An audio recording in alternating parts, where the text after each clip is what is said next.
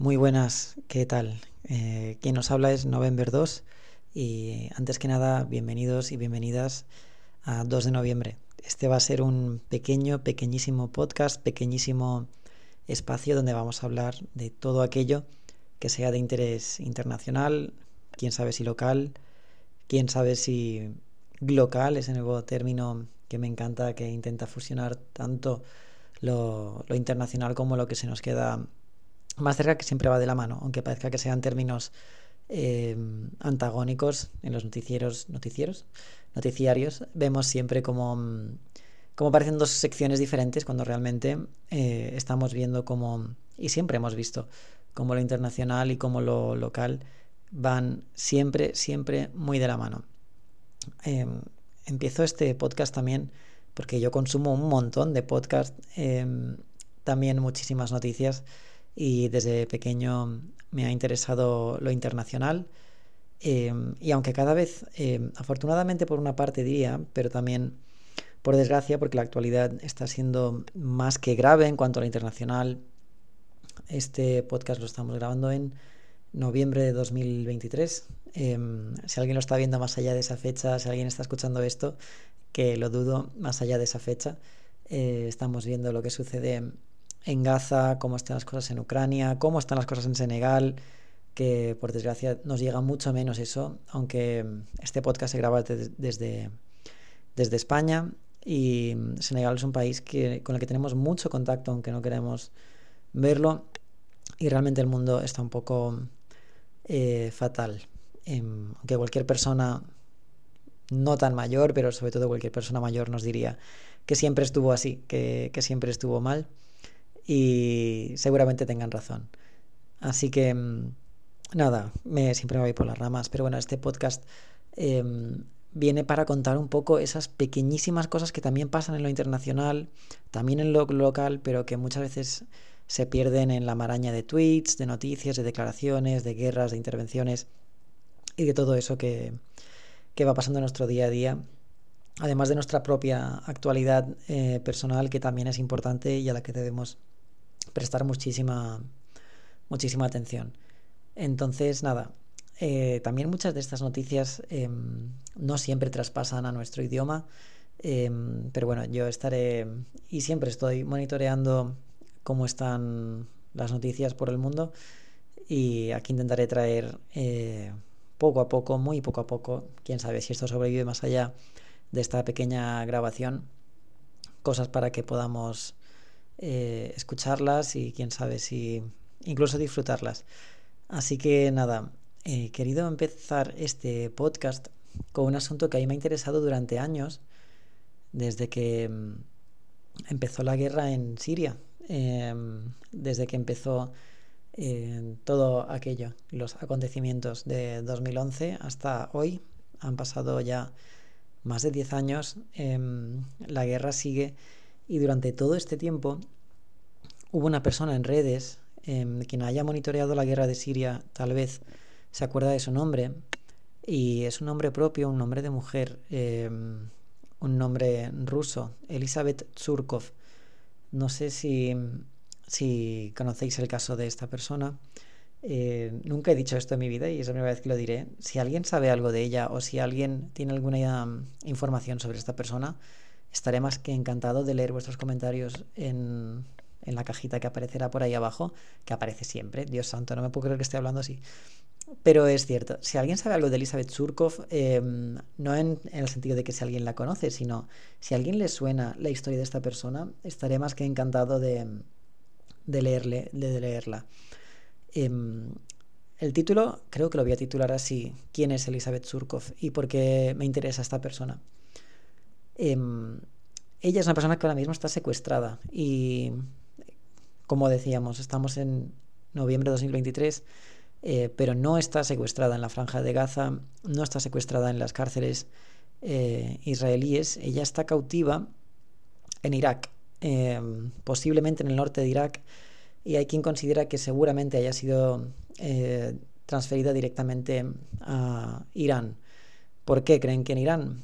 Porque esta persona desapareció en el norte de Irak, como comentaba, como comentaba y, se cree que a manos de la milicia Kataib Hezbollah, eh, las eh, falanges de Hezbollah, que no tienen que ver con el Hezbollah libanés, aunque el nombre es prácticamente compartido, no se trata de la misma gente. Unos actúan en Líbano, estos actúan en Irak. Entre ellos hay muchas similitudes, pero son grupos separados. Es cierto que el nombre se parece, pero hay que tener claro que no son las mismas personas. Se supone que está secuestrada. Ella es de origen en ruso-israelí, nació en San Petersburgo en 1987 y de muy pequeña eh, se mudó con sus padres al Estado de Israel. Eh, entró en el ejército, hace el servicio militar, como prácticamente todos los adultos y las adultas en, Israel. Y allí se interesó mucho por el mundo árabe, aprendió árabe dialectal de, Oriente Medio, el levantino, concretamente con acento sirio y durante la guerra de Siria consiguió hacer muchos, muchos, muchos amigos y muchos contactos por grupos de Telegram, de WhatsApp, de Facebook, con miembros de, de la oposición siria.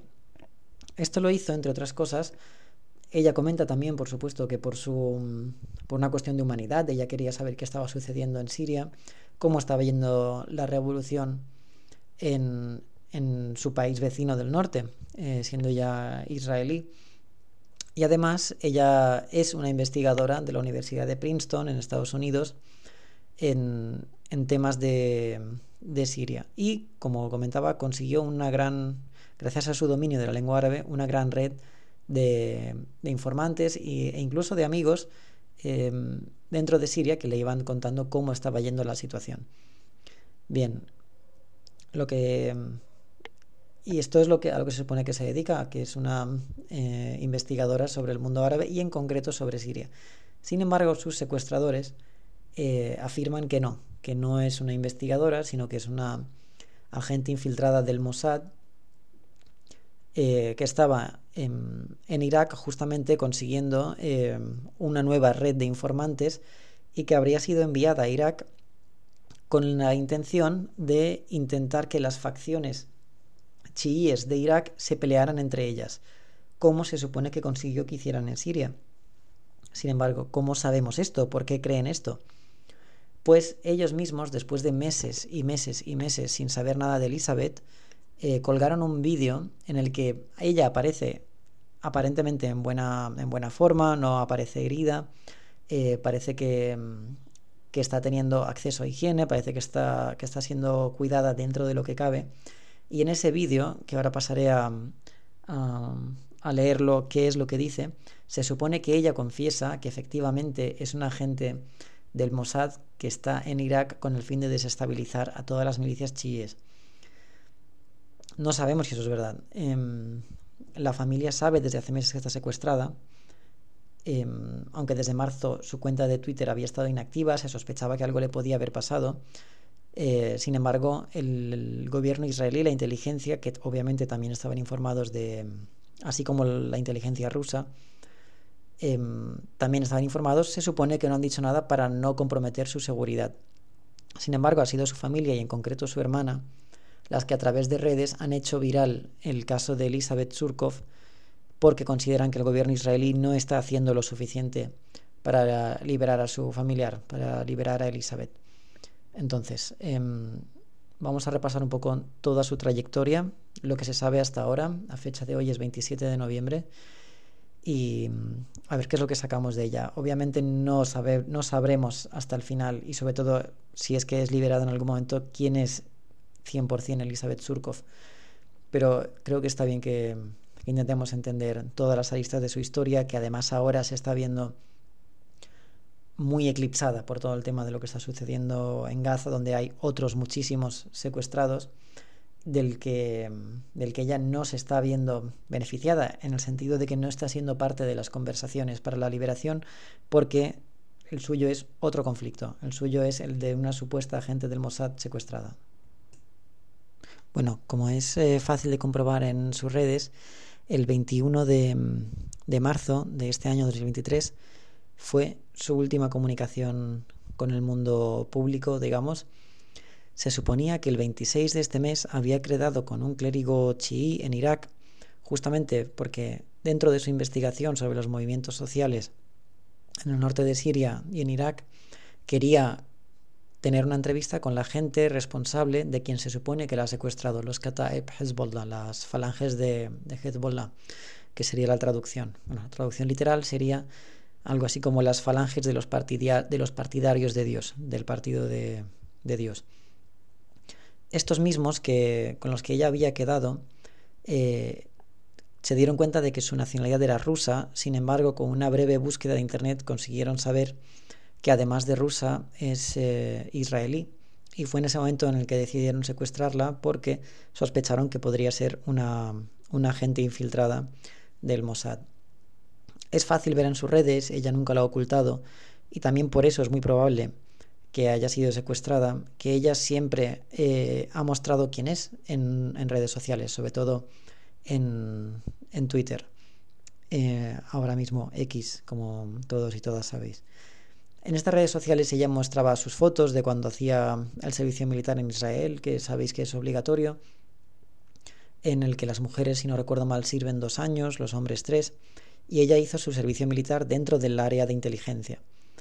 entonces, em, los secuestradores muy probablemente vieron estas fotos y dijeron, vaya, esta es em, una mujer de la inteligencia israelí que fue reservista del ejército hasta 2011 y que igual con una ligera búsqueda se puede saber que su familia se asentó en una en una en un asentamiento en una colonia israelí en un kibbutz eh, en lo que ahora es Cisjordania eh, los territorios palestinos ocupados eh, unos kibbutz que son conocidos por celebrar además la Nakba, la expulsión forzosa de cientos de miles de palestinos.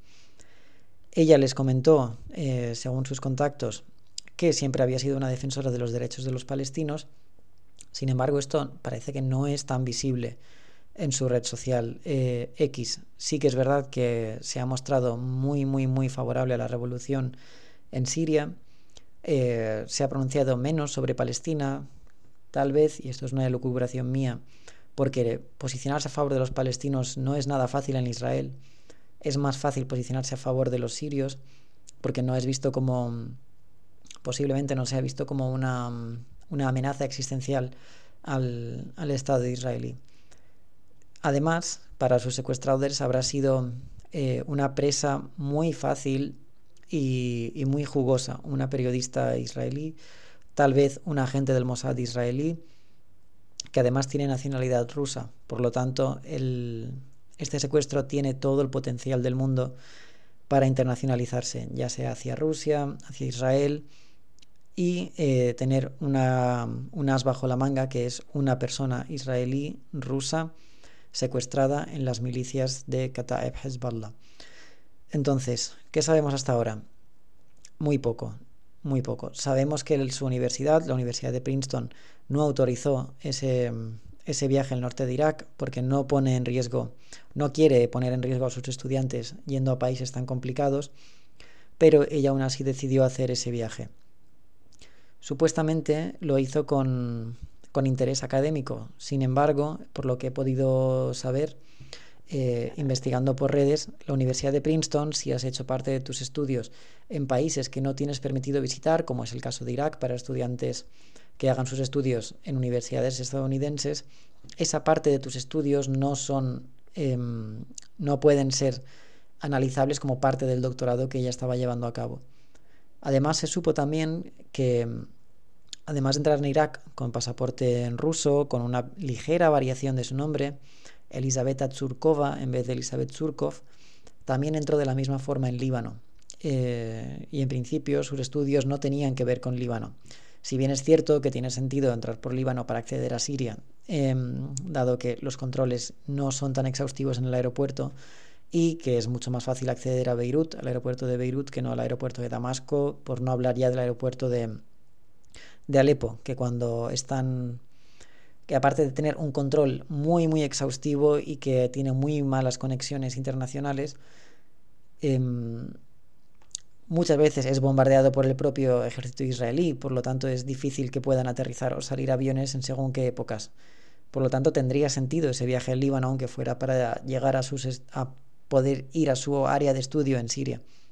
Sin embargo, estos viajes, digamos, clandestinos al Líbano y clandestinos a Irak, cuando ambos países no permiten pasaportes israelíes, recordemos que ya entró con pasaporte ruso, ni permiten personas que tengan el sello de entrada o salida estampado en su pasaporte, si ese sello de entrada o salida es israelí, la entrada en cualquiera de esos dos países por parte de Elizabeth Surkov, que además es israelí, es eh, fraudulenta. Por lo tanto, han tenido muchos motivos para sospechar de, esta persona. Hemos visto en redes, eh, a raíz de su secuestro, como mucha gente que la aplaudió durante su posicionamiento a favor de, de la guerra en, en Siria han salido también en su defensa. Em, y como mucha gente que estaba en contra de la revolución siria, no han dudado ningún minuto en ir a, acusarla de efectivamente ser una, un agente del, del, Mossad. El otro día, como comentábamos, el día 13 de noviembre, eh, se publicó un vídeo en el que ella salía hablando, como hemos comentado anteriormente, en principio con buen aspecto, en el que se supone que confesaba las siguientes palabras. Mi nombre es Elizabeth Surkov, soy una ciudadana israelí y una, y una agente del Mossad y de la CIA. He trabajado en Siria con la intención de establecer relaciones entre las fuerzas democráticas de Siria, recordemos la milicia pro-kurda que mm, gobierna de facto en el norte de Siria, y el Estado de Israel. Además, he borcado, eh, estoy traduciendo directamente, disculpad, he trabajado en Irak eh, intentando desunir a las, a las milicias eh, chiíes e intentar que tengan conflictos entre ellas. Sinceramente, eh, esto es em, mi, mi, análisis, no tiene, no tiene más y no le deis más importancia que esa. No parece y en el vídeo no se muestra una persona convencida de lo que está diciendo. Las frases que dice son extremadamente, digamos, incluso pueriles. Em, muy, muy de querer inculparse muy rápidamente justo con lo que la acusaban. No tiene muchos visos de ser real. Y soy una persona que ha intentado em, indagar mucho en quién ha podido ser Elizabeth Surkov, quién es, la llevo siguiendo, eh, incluso he contactado con ella, hemos tenido una pequeña conversación hace años, eh, cuando la revolución en Siria em, y es una persona israelí, claramente, nunca lo ha ocultado, que hizo su servicio militar en Israel como cualquier israelí, con un interés muy fuerte en todo lo que estaba pasando en los países de su alrededor. En concreto en Siria, donde además em, aprendió muy bien el idioma y llegó a hacer una red de, ya no solo de contactos, sino de amigos, más que, más que tupida y que em, la echan de menos y quieren su regreso. Posiblemente hubiera, es una una espía israelí del Mossad, de la CIA, quién sabe. Posiblemente no. Em, si me permitís que, que, me moje, ya que este, esta grabación es prácticamente para mí, no creo que sea una, una agente israelí. Seguramente em, la hayan podido utilizar para ello, no lo sé, no le quiero quitar su agencia y su interés, pero tanto su trabajo previo, además que nunca ha ocultado de dónde viene, cuál ha sido su familia, cuál ha sido el tipo de educación, dónde se ha criado, eh, sería lo primero, creo yo, que ocultaría un espía que, que fuera digno de, o digna de ese nombre. Simplemente me parece una persona que ha querido eh, indagar, ha querido saber qué es lo que sucede en Siria, qué es lo que sucede en Irak, y se ha visto envuelta en un mundo que es mucho, mucho más grande y mucho, mucho más complicado de lo que incluso ella podía imaginar. Em, su buena intención, eh, su trayectoria como defensora de derechos humanos en Siria, em, su conocimiento exquisito de la lengua árabe y de la cultura árabo-islámica en Oriente Medio, eh, creo que le jugaron una mala pasada en cuanto a la confianza y en cuanto a la seguridad que ella creía que tenía. Había quedado en una cafetería sin ocultar su nombre con miembros de esta milicia pensando que si le concedían una entrevista es porque confiaban en ella o que ella se había ganado esa confianza, tal vez sin darse cuenta de que su simple nombre y su simple eh, nacionalidad o doble nacionalidad eran algo demasiado jugoso con lo que poder jugar y chantajear al gobierno de Israel. Eh, veremos más adelante si, si, se sabe algo de Elizabeth Surkov. A 10 de la noche del día 27 de noviembre de 2023, sabemos que su familia está luchando en redes muy fuerte para que no se olvide el caso, para que se sepa qué se está qué está pasando con ella. Incluso hay de sus amigos de la red de cuando trabajaba en Siria quien pide al gobierno israelí que la incluya dentro em, de... Ahora mismo en Gaza está viviendo una, una matanza y una tregua liberando a rehenes. Hay quien está pidiendo que ella sea incluida dentro de los rehenes. Sin embargo, veo muy difícil que esto pueda pasar porque ella al final está secuestrada en Irak con unas milicias que poco tienen que ver con, con Hamas tiene más que ver con Irán, tiene más que ver con la propia idiosincrasia iraquí y de sus señores de la guerra. Dudo mucho que, se puedan unir ambos casos en una única en un en una única en un, en único caso, ¿no? Quiero decir, en, en una tanda. Creo que esto es algo que va a llevar mucho más tiempo y creo que espero equivocarme, que tardaremos mucho en saber si es que algún día sabemos quién es realmente Elizabeth Surkov, tal vez tenga que ponerme un punto en la boca cuando se descubra si es que es así, que es una espía israelí y de la CIA. Espero que no, espero que vuelva a su casa lo antes posible, eh, que vuelva a sus estudios, que lo estaba haciendo fantástico, y que su familia deje de, de sufrir su ausencia y de, y de, temer por su seguridad.